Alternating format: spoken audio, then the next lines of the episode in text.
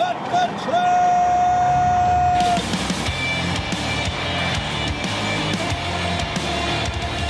You are listening to What the Truck.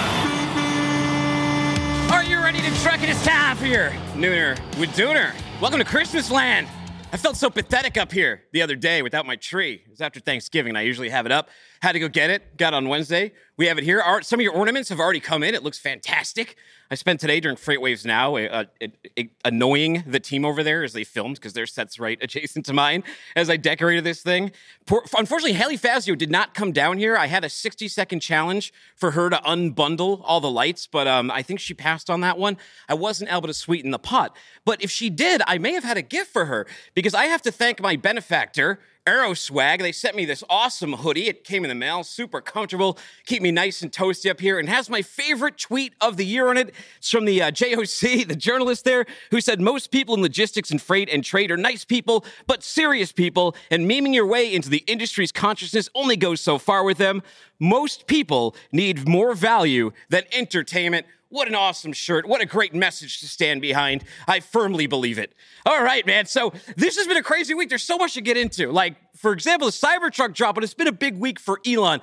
For example, he went to the DealBook Summit and um, he had some controversial takes. Take a look at this over here. He goes, uh, he goes, um, go F yourself to his advertisers. He said, you don't want to work with him. You want to blackmail him.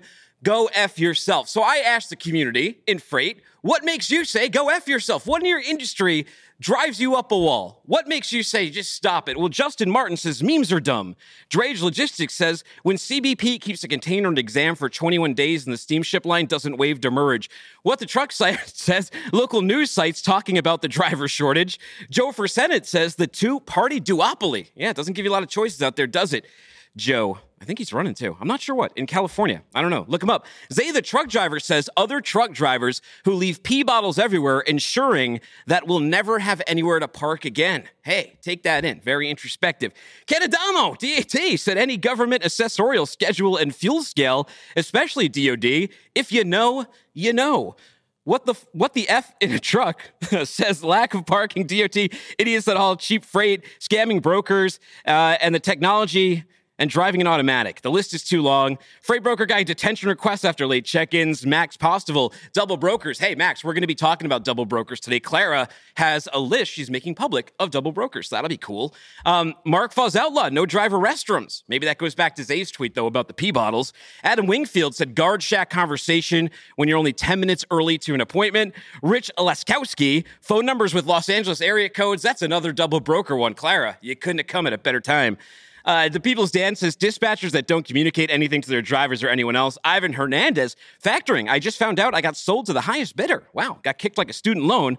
Anthony DiFilippo, people keep saying there's a trucker shortage when they couldn't be any further from the truth. Another one about that. Hey, what drives you insane? What makes you say F you? What really pisses you off out there? I want to know. Get it out before the holiday season. Don't take this out on your family. Don't take this out on your friends. Vent. Vent to me. I'm here for it.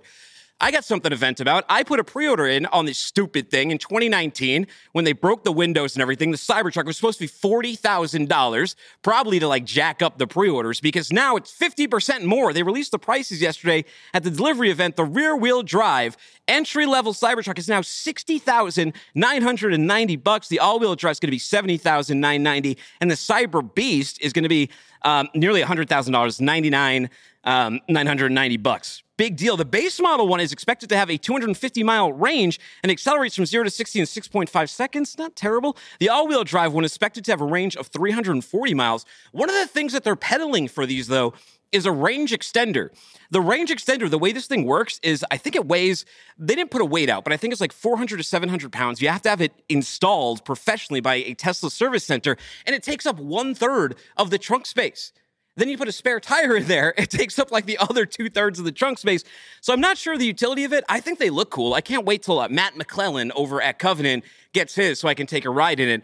Although, if those pre-orders stand with the production numbers, I think there's 1.9 million pre-orders. I think Tesla said they can make, you know, they're going to ramp up to maybe 300,000 of these a year. It's going to be waiting like, you know, five, six years maybe for some of these to come out. But they are going to start rolling off the line in um, 2024. So if you've been waiting long enough, you're about to see them. Now, if you want to pre-order it, though, it's no longer 100 bucks; it's 250 bucks. So go over to Tesla.com if you're any interested. And before we get to our guests, I got to give a shout out to Covenant. Um, any office out there, if you ever play What the Truck in your office, take a picture, send it to me. Always happy to give a shout out to you. This is the Covenant team over there. This is Matt and the CFO. They always watch What the Truck in the office. And uh, hey, thank you guys. And Matt, you have to. You're often a co-host on this show, so thank you for your support. All right, today on the show, we got some awesome stuff. We got Flexport's Bill Driegert. We're going to find out where Flexport is going in trucking. If you remember, they picked up Convoy's Tech. But that wasn't their big acquisition. Well, it was a big one, but another big one was Bill Driegert himself. He's from Uber Freight. He was one of the founders over there. Now he's over at Flexport. Now he's trying to make them a big player in trucking over the road. We'll find out what they're doing and how that's all going to work. We got Green Screen AI's Kevin Coomes, the biggest Eagles fan in freight. He's coming to the table to talk about automated billing, climbing the FreightTech 25, the difference between doing business in US and China, losing bets. We'll find out all about it from him.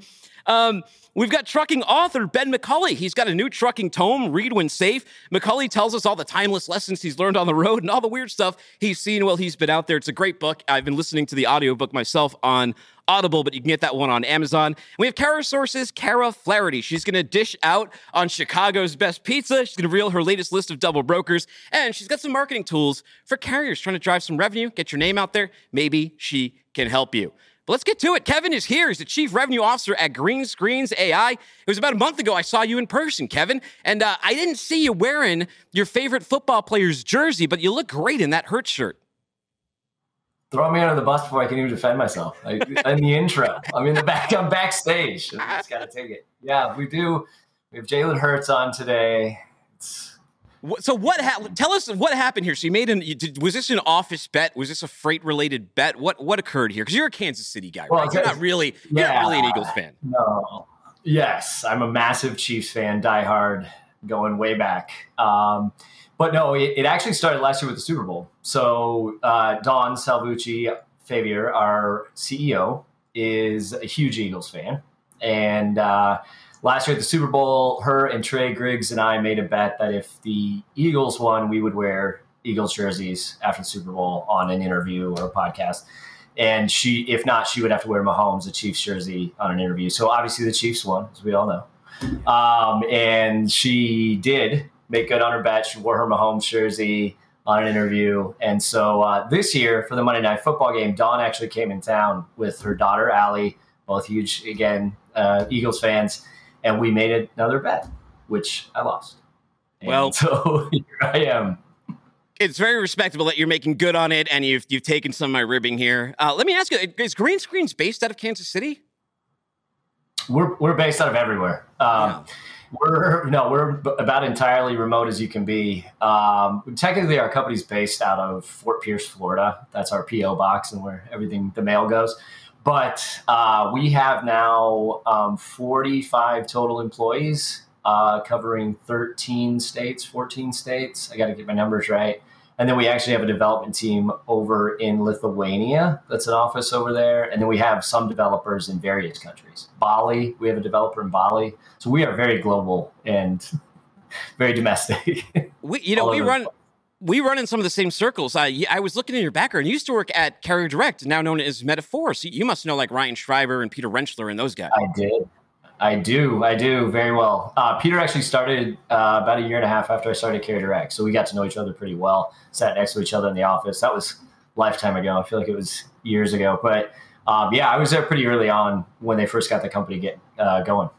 Well, and the, or at Carrier well, then Green Screens hires you, and it only takes two years of you being with the company to to rise, to ascend to number five on the FreightTech 25. Show this picture right here. That's the screen from the event where Kevin was. Tell us a little bit about that. How did you how did you climb the ladder? What's what's working in Freight Tech right now? I think the biggest thing for us, I mean, in terms of making the FreightTech 25 and, and what we've done the last couple years is um, listening to our customers. I know that sounds so cliche, but it, it, it I think with the, the, the market, we kind of caught lightning in a bottle, right? After COVID and all the supply chain issues and everything that happened with rates and the market volatility. Um, you know, we were developing an AI pricing tool very specific to each customer. So it's modeled for each customer, each broker, 3PL. It's, it's specific to their business, their freight, their characteristics And I think um, that helped tremendously, right? Because the market got tough. It got very, very difficult to price freight um, with the volatility. And uh, so a lot of the development we've done in the last two years is, is really customer feedback. We had some great pilot customers with NFI, um, RDS, Gulf Relay that helped us really build the technology. But as we've grown, we've gone from, I think, eight or nine customers when I got here to 150 plus now today. And I think a lot of that was just the feedback we've gotten from them. And as we've grown and developed the, the technology, it's it's just gotten better and better. I think transparency is another thing for us that's huge. Openness. We have a lot of conversations with our customers around the data, the accuracy, the results, all of that. Um, and that's been a, a huge uh, plus for us with our customers because I think traditionally in freight tech, that hasn't been as big of a, a thing. People have been like, well, it works. Just trust us. Just use it. Right. So like trying to fit a solution into someone else's uh, paradigm that just may not fit. Mm-hmm. So, exactly. exactly. What are those customers saying? Like, it's awesome that they're your North Star. They're guiding you, but like, what were they guiding you with? Like, for example, in automated bidding. Yeah, I think specifically with the the automation, right, and the speed of the market and getting to market faster, it's it's it's really about making it the process simpler, right? Being able to take a butt, a butt, put it in a seat, and let them price freight. Right? It's difficult. It's always been traditionally been difficult to price freight. It takes you know 12 to 18 months to, to train somebody up where you feel really comfortable that you don't need a manager looking over their shoulder to to you know do carrier sales or do customer sales to make sure that you're getting the right margins and you're getting the right right loads, uh, carriers unloads. Um, so I think that's been a huge thing for us, keeping it simple, delivering to where the customer is, getting integrations done with partnerships. Um, the automation piece has obviously been huge. Uh, you know, you mentioned Bill and Flexport. Um, Flexport's actually a customer of ours. Uh, but Convoy, Uber, the, the, companies that came out in the digital freight world, you know, love them or hate them, they really drove this speed to market concept that has, I think, changed for freight forever in terms of the brokerage in the 3PL market. Um, we kind of always liken it to like the late 80s, early 90s when stockbrokers went from like, you know, phones to the internet and started transacting online instead of on paper. Um, I think we are getting to that point. I don't think we're there yet, but it's kind of driven this idea that you need to bid automatically, quickly on spot freight in the market. Um, you need to respond faster to RFPs. And so we've really made that a point of emphasis for us to make it easy for a broker to quickly take green screens and start quoting freight faster or integrating it into like an automated bidding platform and then immediately sending out quotes to a bid board for a large shipper. Like what has some of that feedback been from those customers that has caused that's helped you evolve green screens? Like what were some of the early issues in automated bidding that you had to face and how did you overcome those yeah, I think the difficult piece in any of that with the automation is accuracy and reliability because the market is so volatile. I mean, anybody that's listening, any of your audience knows this. I, am preaching to the choir, but it's just that the market can shift on you so fast. Capacity can change. Um, you know, different freight is going to have different instances where, uh, you know, pricing a load of scrap metal versus a pricing a load of uh, electronics for Samsung are going to be wild, wildly different rates, right? Even if you're still moving from Chicago to Dallas, you need to understand the concept and the context behind that freight to be able to quickly and accurately price it. And so for us with the AI and the machine learning piece, I mean that's been that's been the driving force behind that is is identifying those data points and those models for each customer individually, right? Because we build a model for each broker that is specific to them using all the data we have, but specific to their characteristics when predicting pricing. That's a huge piece of it because if you take the automated bidding piece, for example, um, there's a lot of good companies out there that were on the freight tech list, right? HubTek, Freightway, or uh, AVRL, um, Bitfreighter, uh, you know, Speed to Quote, some others. They are handling the what do I want to bid on and why, right? I don't want before 8 a.m. pickups. I don't want after 5 p.m. pickups on a Friday, you know, and then we're kind of bringing in that, um, the rating component of that. Okay, well, here's the characteristics I do want. What do I price this freight at? And without taking that all into account uh, and all those variables, which there's hundreds of them if you start looking at market data with capacity and fuel and other things, um, it's pretty impossible to win in this market with the automation and the speed without having that taken into effect. And really, the only thing that can do that is AI and machine learning. A human being can't can't do that. A computer can, though. How do you make it so it can like I like I've worked I've sold freight before I've been in places and like all these brokerages I was in these 3PLs they were like a mishmash of like SOPs tribal knowledge Jim over uh you know in the cubicle over there knows that account and like all these exceptions and like weird knowledge. It seems like it would be kind of a nightmare to make a computer understand all of that understand all those exceptions. How do you make sure that it's accurate? And we don't get like some of the results that we were getting with like I don't know like ChatGPT 3 where it would you know if you didn't know the answer to the question question, it seemed really smart. But if you asked it something you actually knew, you'd be like, oh, wait a second, this is a party trick. Right. Yeah. It's funny that you bring up the large language models, right? With like ChatGPT, because the difference with ChatGPT and like what we do from an AI machine learning perspective is that ChatGPT, actually, Marc Andreessen said this best. So I'm just going to steal his thing uh, on a podcast I was listening to, Marc Andreessen talked about, um, if you know Andreessen Horowitz, he's the Netscape founder, helped find found the modern internet. Now he's a huge investor. He basically said ChatGPT and large language models. He's like it's the it's the most purest form of love. He's like all they want to do is make you happy, even if it's the wrong answer. They want to give you the answer that you want, right? So if you don't prompt it correctly, if you don't give it the right information and the right model for what you want, it's just going to give you an echo chamber, right? It's going to try to to feed you the answer that you're looking for which won't always be the right answer. And so the way that we work with prediction models and like mixed models machine learning and building the data sets and the filtration is probably, you know, th- that is the key piece of it. Uh, is being able to identify the data that should be in training the AI to make predictions, identify what should be excluded, and that changes for every customer right? Because certain market effects uh, certain load data certain information for one customer may not be the right information for another customer. Because to your point right the load characteristics can be different. There can be hundreds of variables. The beauty of ai is that um, it can actually multitask which humans can't actually do. So we can take billions and billions of data points feed it through the model and let it learn, train the algorithm to make the predictions, and then make all the adjustments it needs to make for all those conditions, and then go back and, and make a prediction. What we then do though is it's not just hey it worked or you know it, it trust it. We go back and measure it. Right, you got to take the load data then that was booked after those predictions were made, match those back up, and see how close the AI came. So it's kind of a reward function in that too. It's not trying to give you the answer you want. It's trying to give you the right answer by getting closer to the bullseye, is the way we describe it, right? So the closer that it gets, it knows those things worked. And then it's going back and analyzing based on those models. So really the, the proof in the pudding there is it's not just turn it on, let's set it and forget it. It's it's it's you got to continue to train it. It's a, it's a it's a continual process of, of making sure that it's improving, that it's reacting to the market. Interesting. So you don't want the personality of a golden retriever in your AI and uh, the, the thing about multitasking hit me because like it like I always tell my wife she should make me have to fill out like a captcha if I'm agreeing to anything and I'm like in the middle of something else because like I will have she'll be like no, you agree my wife never too me.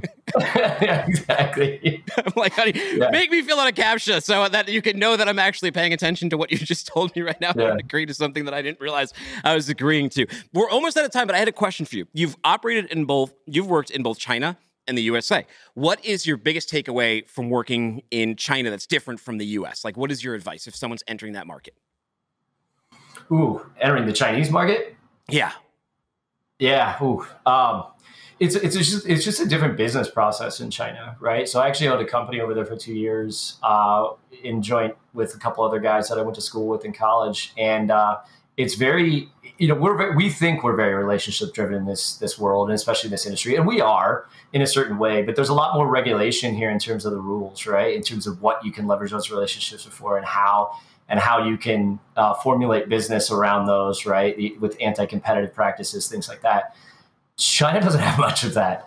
Um, they do they claim to um, and you don't want to get too close to the flame over there uh, because you can get in trouble but uh, the relationship piece is the paramount piece over there. They call it guanxi, is what it's referred to in China, which literally means like like relationship or network. Um, and guanxi is is is like the key business practice. So who do you know? Who can they introduce you to? Uh, people want to do business with people that they know they would rather take a inferior product with someone they know versus taking a superior product that's maybe new to the market or somebody that they don't know. So it's it's actually very hard to get started over there because of that. So you need good Chinese partners, you need good Chinese connections to get moving. And the other piece of those connections too is that you need to have an understanding the business culture so that you don't get in trouble, right? So you don't get too close to the flame, if you will. Um, you need to have somebody that's going to stop, uh, you know, stop you and say, "Don't do that," or "Don't say those things." Like we had some business meetings that we walked out of with our. We had a really good Chinese partner uh, that was part of our business, and he was like, "Wow, you guys really blew that one." We had no idea what was going on. right? Like, like, what did we do wrong? Like we just that's negotiation. He's like, "No, no, you should have just done this and this." So it's definitely difficult. Um, and I think it's only gotten worse with the political climate and the trade climate. So yeah, but it's uh, I'll start with the Ganshi. Guanxi, Guanxi, Guanxi, yeah. Guanxi. Kevin, I love it. Kevin, you, have you've, you've imparted some great knowledge on us. If people want to reach out to you, fellow Eagles fans, they want to talk about the Dirty Birds, where do I send them to? Uh, you can you can reach out to uh, the company at greenscreens.ai. It's right on the screen. That's our logo. That's our website. It's good marketing. Um, but you can also reach out to me through LinkedIn or my Twitter at Kevin Coomes, exactly how it's spelled. I'm always down to network, meet people, talk to people, um, help people out. You know, so uh, love our industry, love the ability that we have to in it to network and work together. There's a lot of co-opetition, which is really cool that you don't get in other industries. So Kevin. Yeah. Thank you so much, man. You have a happy holidays. Thanks for stopping by the show today. It was great to have you. You too, man. Have a happy holidays. You too. I'll see you soon, dude. Little cow buff. You take it easy. All right, everybody. Meanwhile, take a look at this. I want to do this. So when when Bill comes up, I got to pitch this to him. I think that Bill, Ryan Petersen, Craig Fuller, and myself need to go out to this place and we need to just start ramming the crap out of shipping containers with the tank. I mean, look how fun. that He hasn't even done the fun part yet. Watch the treads here. He's to tear through this entire damn thing. NV guy said, I wanted to drive over a Freightliner and I had a shot at it at drivetanks.com. They said I could shoot it, but not drive over it. Uh, Michael Schutzer said, This is so metal. I agree. Bill Hell, America. What has gotten into Robert. they were all. Hey, you should probably. What is in there? I think it's about three thousand dollars to do this. Cut it out. Stop. Stop. I said. Jeez. So we're gonna just do a quick damage assessment to see if there's any damage. So there's so damage. What, the tank? This looks reliable on camera, but we've actually had some slight issues. You keep driving it into the wood. So fun. Awesome. Hey, Bill, what do you think? Bill Driegert, by the way, he's the EVP head of North America at Flexport. It's it's it's so weird for me to say Flexport because I'm so used to you being with uh, being with Uber Freight. But what do you think? Should we go ride a tank and, and, and like we could put a Flexport logo on a container, or we could put a competitor of yours on the container and we could just destroy the hell out of it? Yeah, that looks awesome. Do they have more than one? Can we like race them and you know drift them I, around and I think they do. So it's in Texas. It's someplace in Texas, and you can go like totally nuts and and do stuff like this. And you know, I think Ryan may be into it. I know he's over in Beijing. I, I follow him on Twitter, and I've been talking to him a lot lately. And your drum kit came up because it turns out the Petersens are not only fans of What the Truck, but they're also fans of gongs. And they've been seeing the gong activity. And I think that, you know, Ryan and Olga have gotten a little bit jealous seeing how much fun we've been have banging it. And I heard they're considering either bringing a gong to Flexport HQ or an entire drum kit for you. Yeah, I think a drum kit would be would be great. We gotta do that. At least a cowbell, like a oh. cowbell and a gong. I always need more cowbell. Right. Do you get over? Do you get over to the office there? You look like. Are you in your house right now, or do you have a nice little like study within Flexport? No, this is uh, yeah, this is home. Um, it looks like home. Yeah, get. I was in the office yesterday. We get to the office pretty often. Yeah, just down in San Francisco. Bill, by the way, we have a real quick clip. I know you. I don't. I know you don't have the kit. What's that? No, I said. I said there's probably space for drum kit though. Although I'll tell you a story. I went to the Airbnb office once, and they had a they had a little room with the drum kit, and uh, I tried to play I was a guest. I tried to play the drum kit, and they just got everybody got pissed. yeah, they're like, they can't play the drum kit during the middle of the day. Well, you didn't piss me off when you played yours. In fact, uh, a few years ago, you came on What the Truck. We have a quick clip so we can at least see Bill in action. Take a look at this, hitting the hitting the skins on his kit. Last Christmas, as I told you, Bill, I got my kids their own digital kit.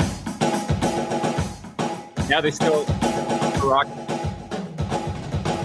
They're getting at it right. I have an issue with the headphones though. I got to fix like the module that's on there. There's a lot of static coming through it, so it's a little annoying to use at the moment.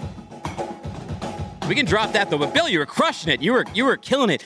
And you know what? It's so it's it's so wild because there's so much news this year, and, and you know you had Convoy come up, and so much going on in DFBs, and you know Flexport had their news, and one of like the stories that stuck out to me was you joining the team. How did you end up over at Flexport? Yeah, it's it's uh it's an interesting story because um, you know I spent six years, eight months at Uber Freight. It was an incredible journey. I was like uh, Uber for Freight is a theme throughout my career, going back to like 2012. That uh, the opportunity to do it at Uber was amazing and that was an incredible journey. Uh, but uh, Flexport reached out, and uh, it was clear there was an opportunity to take that tech farther into new modes like drayage. It's a global company. The scope of the problem that Flexport's uh, uh, going after was so interesting and compelling to me. Also, just the team, like Ryan and, and what the team had built over there, was was very compelling.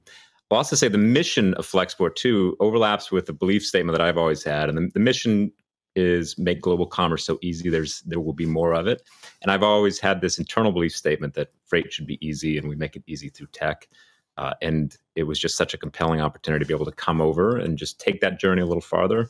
Now clearly flexport's in a very different space but they have a significant volume of, of trucking and, and truckload. Uh, they do of course a ton of drayage associated with the, the nvocc business. Uh, and that's a space where there hasn't been quite as much penetration of the model.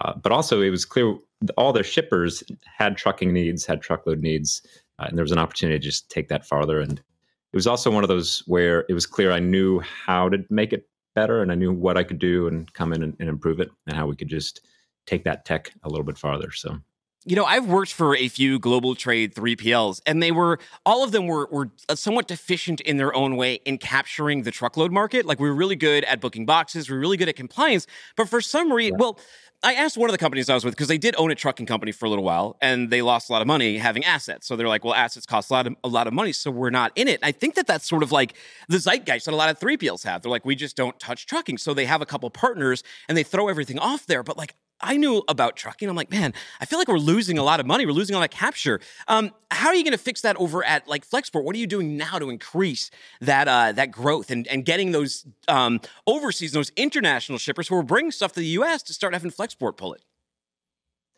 Yeah, it's it takes a different type of thinking with trucking. Uh, trucking is uh, you know in ocean you've got a much smaller set of providers. Uh, typically two of the largest shippers will work with the ocean liners directly. There's a lot of just differences in how you go to market but also differences operationally. And that's that's i think why i would say most forwarders probably struggle with it is that if you bring ocean thinking to it to trucking um, you're not going to end up with as much of a capability in the sense that you know on the ocean side the your average transaction like between pickup and delivery is typically you know 20 plus days as where in trucking. It's the same day. It's a higher frequency service. Uh, shippers typically use multiple carriers versus a single you know just a handful of, of ocean liners and nvocc so the, there's so many small differences that i think you have to work through. So a lot of my focus even just right out of the gate was um, working through systems or processes that had maybe been built in a way that was a little more ocean centric and just bringing a little more truckload thinking into that. Uh, you know, when I say truckload thinking, coming from a broker background, it's very much you know there's a lot of hustle and dollar focus and really transaction by transaction uh, operational focus that you bring uh, from a broker. And I think just instilling that, but also just building the systems so that they're more responsive, so that we can have better tracking, we're more directly integrated. Uh, you have to just there's a lot of little differences and some of them are subtle but some of them you know coming in as a trucking person right away you're like oh, okay that's that's kind of that appears to be ocean thinking because here's probably a better way to do it where you know, we, we can directly integrate with the carrier as an example and just get those get updates immediately. And there's there's little nuanced differences that we're working through one by one. Dude uh, even that's word- also what well, I was gonna say even the word tariff. Like if you say tariff to like a customs broker or a guy on the global 3PL side, they think you're talking about an HTS number. If you say tariff to a trucking guy, he thinks you're talking about like a set trucking rate. Even like even the same words we use are subtly different, and it confused me like so much when yeah. I went on the other side. And I'm like, there's so many acronyms, and yeah, we talk about uh, you know rate cards and NACS and things that just you don't think about on the truckload side. And then when you translate them, you're like, okay, well, you know, okay, now I understand. But yeah, there's a lot of that uh, just learning the terminology, uh, learning the operating mode, uh, where there's all these little subtle differences, and then they bleed into the modes. So you know, kind of the ocean thinking and how the ocean liners work, then bleeds into how drayage operates. In some ways, uh, you have to question that. Like, does that actually make sense, or is that just because you know, that's how the ocean liners typically think about it? There's a lot of those areas of opportunity. So speaking of opportunity, um, unfortunate story this year. Convoy, you know, is a very tough market. Uh, venture capital markets, a lot of venture capital markets weren't spending money. A lot of uh, shippers weren't spending money. A lot of a lot of people who wanted to move freight weren't spending money. Convoy found themselves in a in a bad spot. However, that created an opportunity for Flexport to look at that and say, "Hey, we've worked with Convoy before. We've partnered with them on tech. Maybe it's a good idea to pick up their tech stock." How, how did that come together? That that whole Convoy deal that they're now that they're now part of you.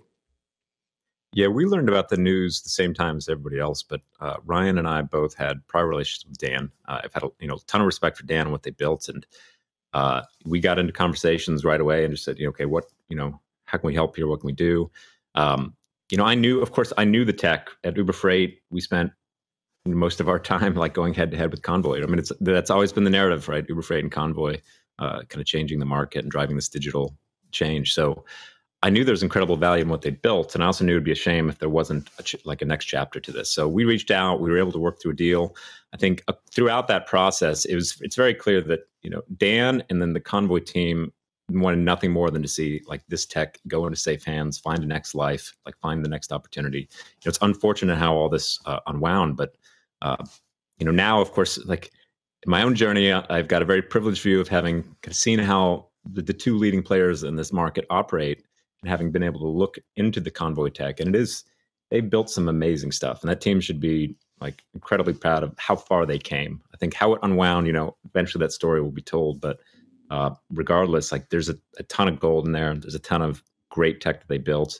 There absolutely is a business we can build within there. Um, we're deep into that process now and it's uh, it's incredibly motivating. I think the team too is just you know very excited to just find like repackage this, refocus it, find that next life. Uh, but you know, you just had Kevin on talking about um, like pricing a lot. There's a lot of uh, ways that Convoy and Uber Freight and others have moved this market and shifted it forward. And you know, behind that, there's just so much investment, things like pricing, bidding capabilities in real time, and all the marketplace tech. You know, the the, the matching capabilities and the, the, load building and, and all those pieces that um, they've just made such significant investments. And really i'd say are at a level beyond anyone else in the market right? And just have and it, again it's there's going to be a second life for this tech and I'm, we're pretty excited to be able to to, to push that so what's like the road now with that? And and by the way, shout out to Dan, uh, Dan Lewis. Anybody, if you'll notice something when that story came out, the people who are very reticent to just sort of like dunk and, and say mean things about the company are people who know Dan. Like we know how hard that team and that company yeah. had worked at what they'd done. Now it's a part of your ecosystem. So what happens now? How do you how do you how does this help your customers? How does it enhance what Flexport does? Yeah, so our near term focus is getting the the platform turned back on. So one of the things that we did right out of the gate was reach out to uh, customers that had worked with Convoy and say, hey, would you, you know, would you want to turn the, did you see value in the tech? Would you turn it back on?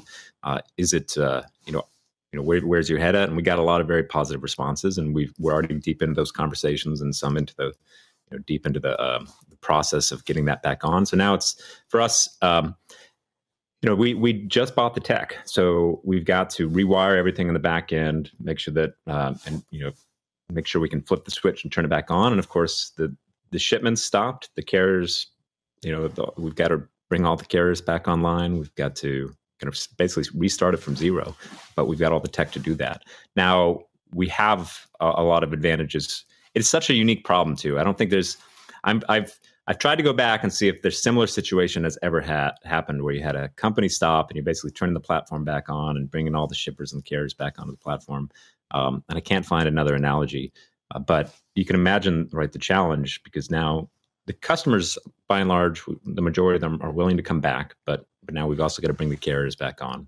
We've got to, um, you know, the, we we we've hired about fifty of the team uh, from Convoy, but we've got to make sure we've got the team to be able to, to kind of get, kick it back into gear, and we're deep into that process now. So, uh, you know, next year we will have this this back online. Uh, we'll be uh, moving customer freight again. Uh, we are looking at the in terms of how we're bringing it back to market. I'm also trying to be a lot more thoughtful about where does that tech really add value with which carriers, with which shippers. Let's make sure that we focus in those areas where we know that there's gold, where we know that there's a, a real business and we can kind of build on top of that. And that's our focus right now. And then to expand, certainly we see opportunities within our own ecosystem. Uh, there's a lot of crossover, I think, in terms of just topology and, and of network with with drayage. Convoy had a lot of success as an example in the LA basin with short and regional hauls, and we have a lot of drayage volume in the LA basin as an example with, with very short, you know, regional hauls. And if you think about the profile of, of the freight and the profile of the driver, like there's clearly some cross dispatch opportunities as we go down this path, and that's that's what I'm excited about too, is where these the networks overlap. And then with our existing Flexport customers, they almost you know, everyone I talk to has truckload needs. Uh, and these are customers that are in our ecosystem, uh, be it a transload truckload or, or straight truckload out of their one of their facilities. They have those needs, and that's what's that's interesting and exciting as well. But we're also taking a more open approach because we do work with third parties today. We do work with other brokers. I don't see that changing.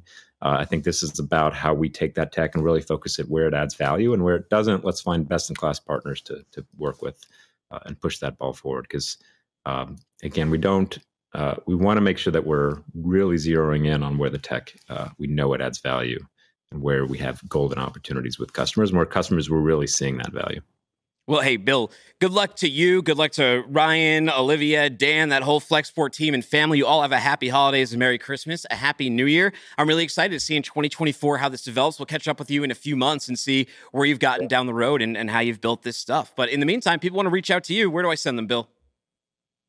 Uh, flexport.com. Easy and enough. if uh, yeah, flexport.com.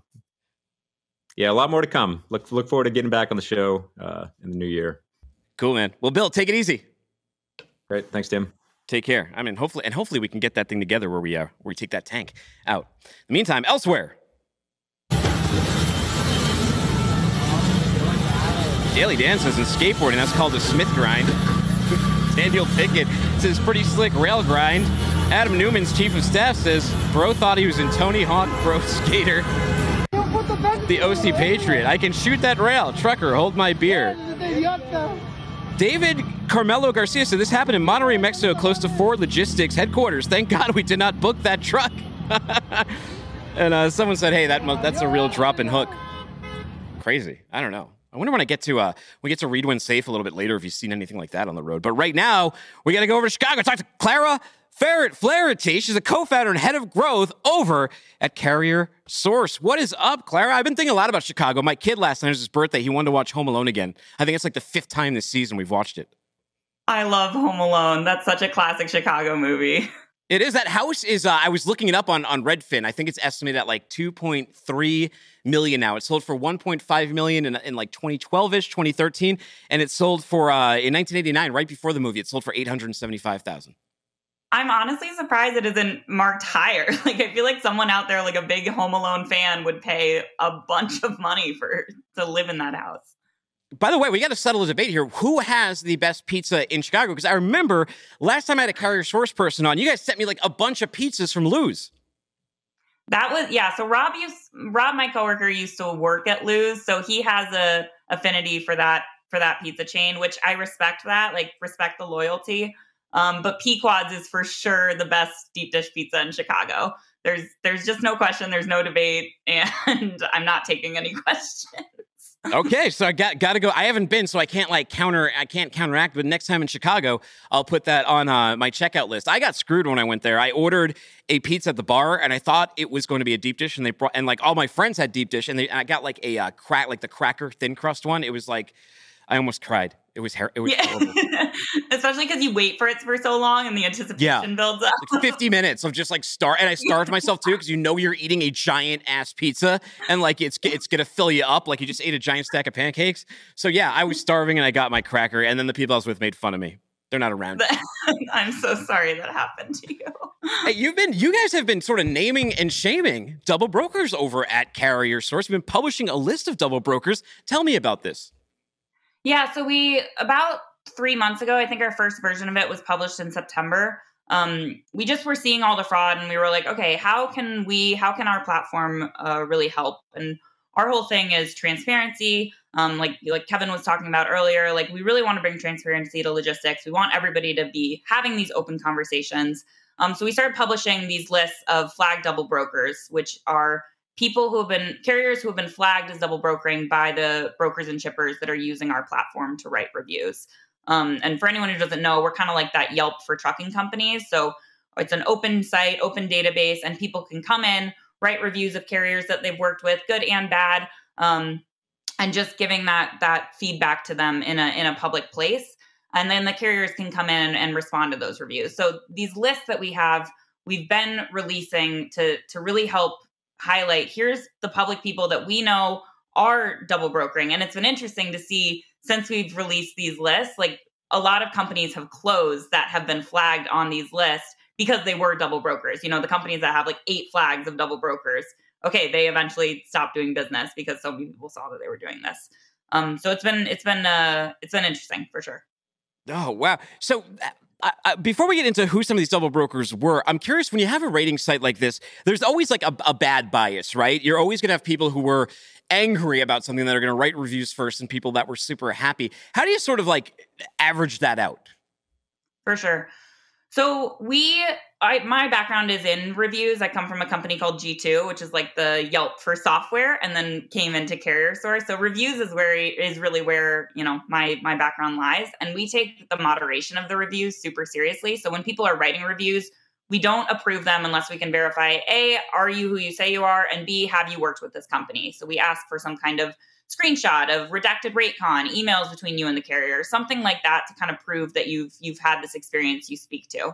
Um, we do get a lot of like very angry or very happy reviews, but I think in any review site that kind of happens, and it all averages out to that star rating, um, which is what people people generally look at. And we've we've had a lot of conversations with carriers who are like, okay, I have this one bad review.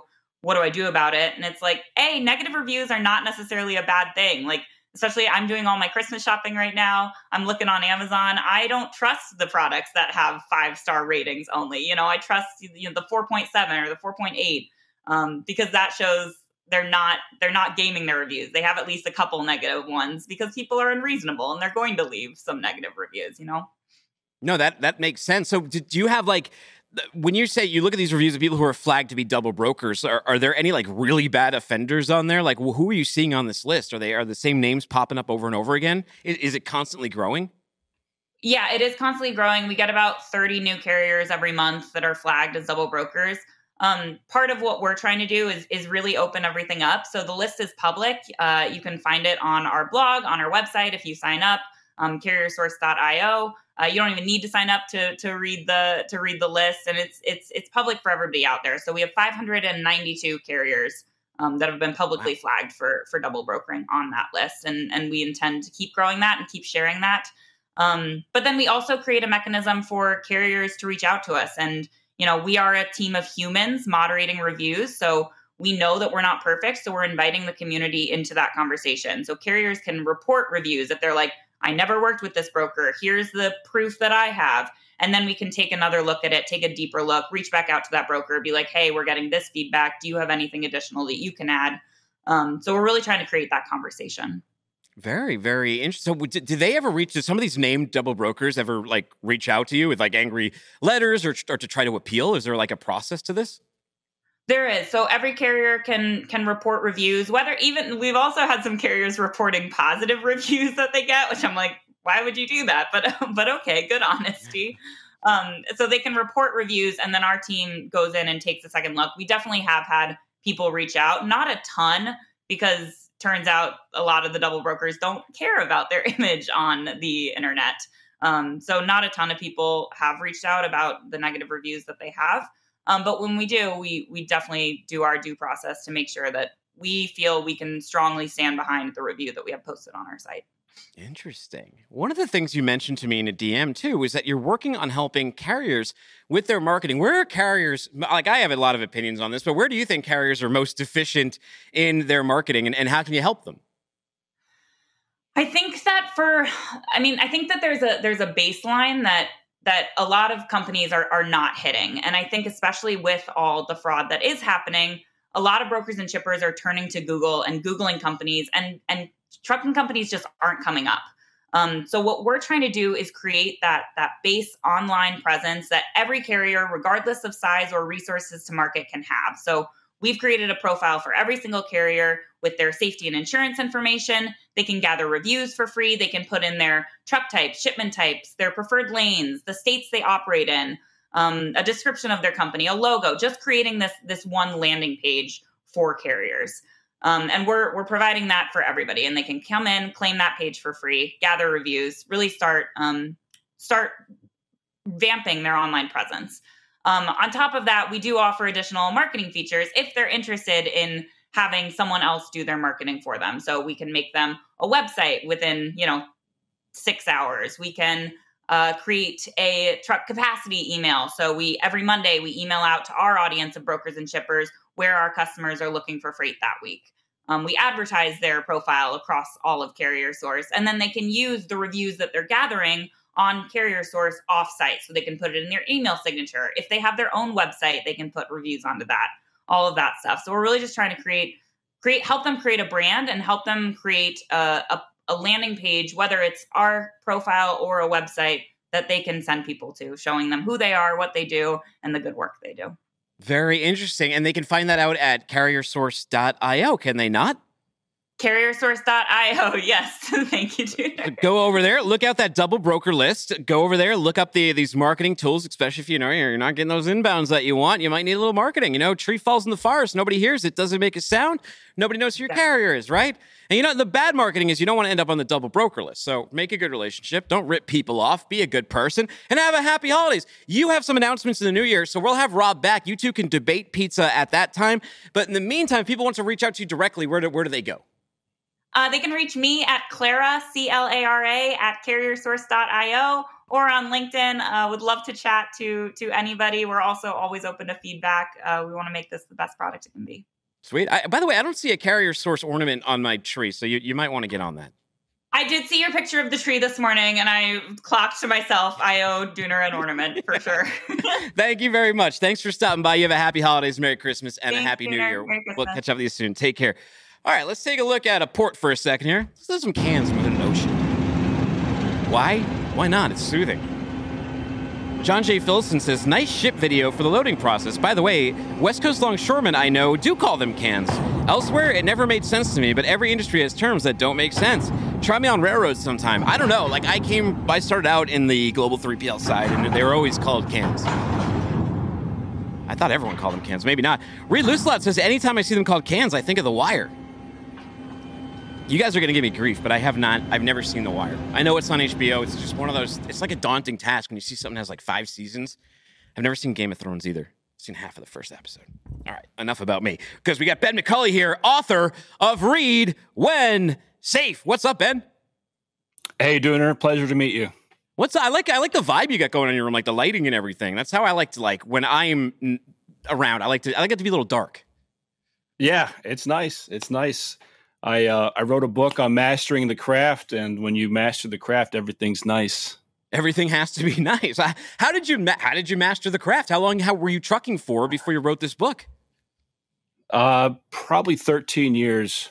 I took a break to uh, to do some sales, but then I got back in and uh, knocked it out of the ballpark. Now I'm a independent owner operator, and I created the perfect Christmas present for a truck driver. So anybody that can hear that's within the uh, sound of my voice, if you need a Christmas present for a truck driver, uh, there's there's the book. But hey, I wanted to mention your sweatshirt is epic.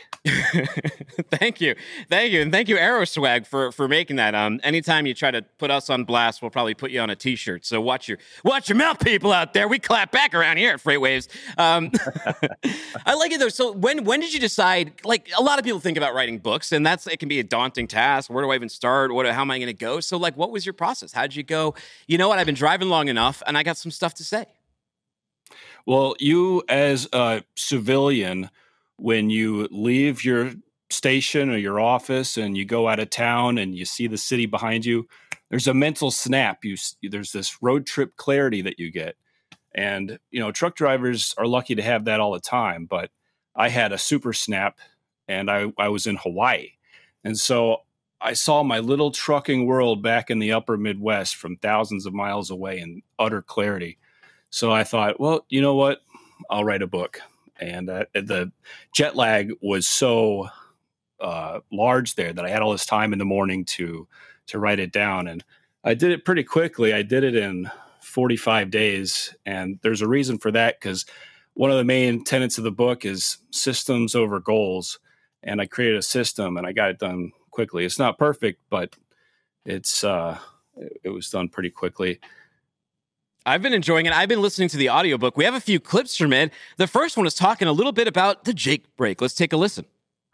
As you approach mastery, the synchronizing oh. evolves into even further nuance This with isn't four you, though, levels is it? of engine braking. No, this Always is Paul use your McSorley. Jake brake. Press your service pedal only at the very end. It preserves your equipment and encourages a smoother ride. Your 10 gears, combined with four jakes, produce 40 levels to paint your canvas. Depending on weight, as you go down a hill, increase and decrease your jake as needed, not your service pedal. Modern trucks are quiet, and you can disregard local signs advising of no engine braking. I was going to ask you about that. What do you think about those signs? Well, I, you know, I, I know there's a lot of truckers that have real loud Jake brakes, but you know, by the numbers, there's not too many of those trucks. Uh, most trucks have quiet Jake brakes, but uh, yeah, I, I when I was I, I wanted a, a audio book ultimately, but uh, you had to publish a book a book first, which turned out pretty cool. But I wanted Optimus Prime to read it, so uh, Oh, like Peter Cullen. narrated. Yeah, exactly. So I this guy's out of Cincinnati, and he did a phenomenal job reading it. It just blows my mind how well he read it, and it's like four dollars, so it's a no brainer. Just freaking get the book. Yeah, no, I got I've got it on Audible. I've been I've been listening to it. It's a good time. Let's do one more clip. So let's do the solitary clip. You guys in the back have the one on solitary. It's a big thing a lot of drivers face. It's This might when be you the hardest decide to do a palette book. of competence to master.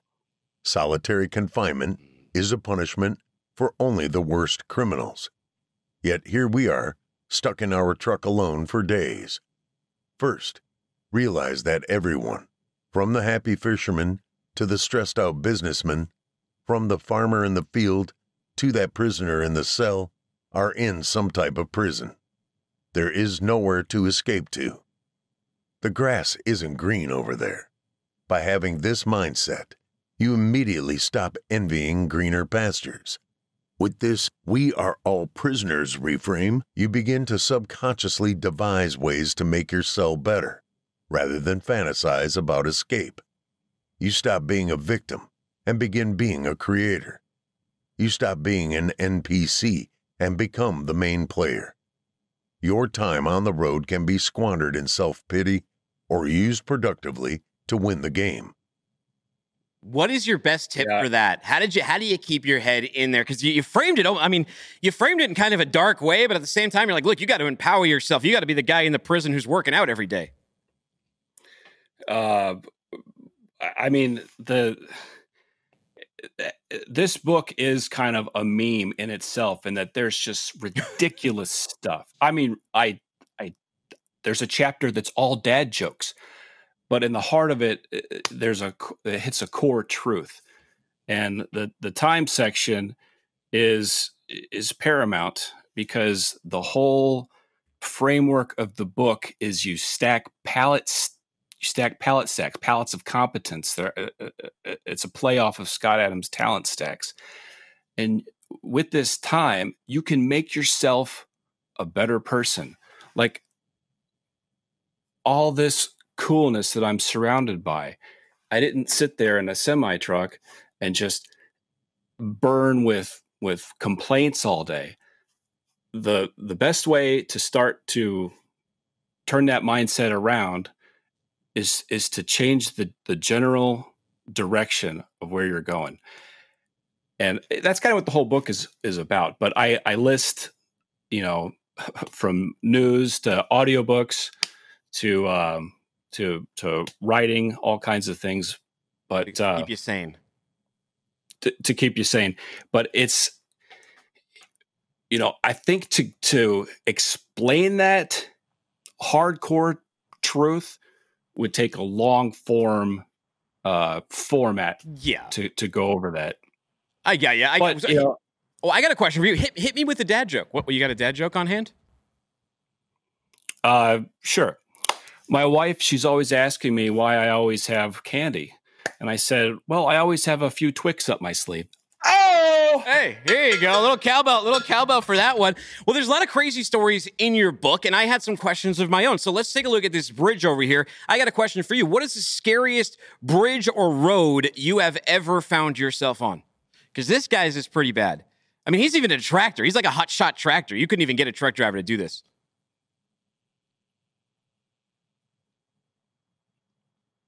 For you, Oh, what is like you? What is your what is your sketch? Oh, I can talk right now? Oh, Yeah, yeah. Uh, you know, you know, sometimes I make coffee while I'm driving, and sometimes I'm I'm peeing in a bottle while I'm making coffee while I'm driving. And if you do those two things during the uh, while you're going through the tri-state through Chicago with the the one lane zones, you're like shaking hands with death at that time. So that might be the scariest.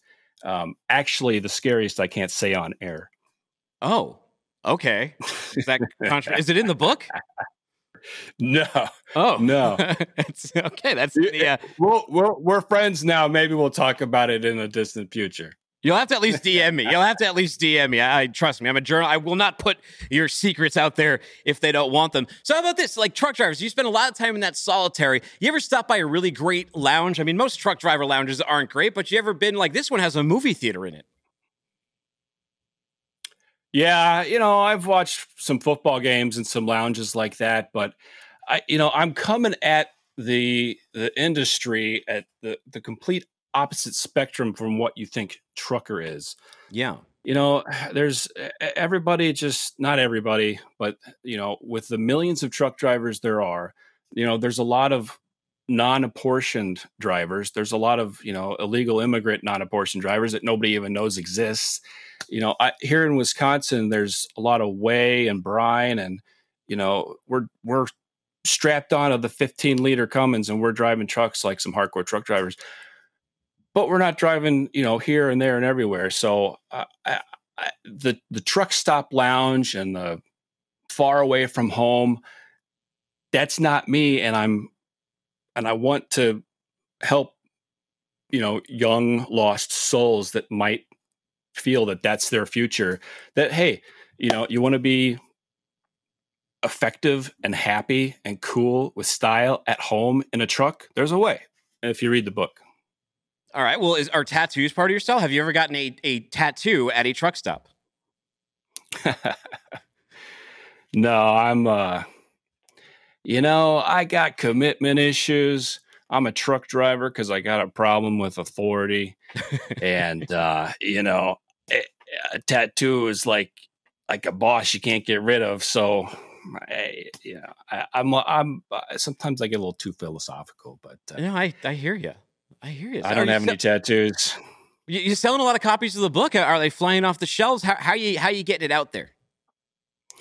Um, you know, I had when I when the audio came up, I uh, I let Scott Adams know who Elon Musk follows, and he uh, retweeted it, and I let uh, Jack Posobiec know, and he retweeted it, and I sold like I don't know fifty that day, but other than that, it's kind of slow. But I'm prolific, I'm creative, and it it doesn't really uh, matter if I sell any books at all. I had to get this off the chest, off my chest, and you know, with my systems over goals, it wasn't hard to do.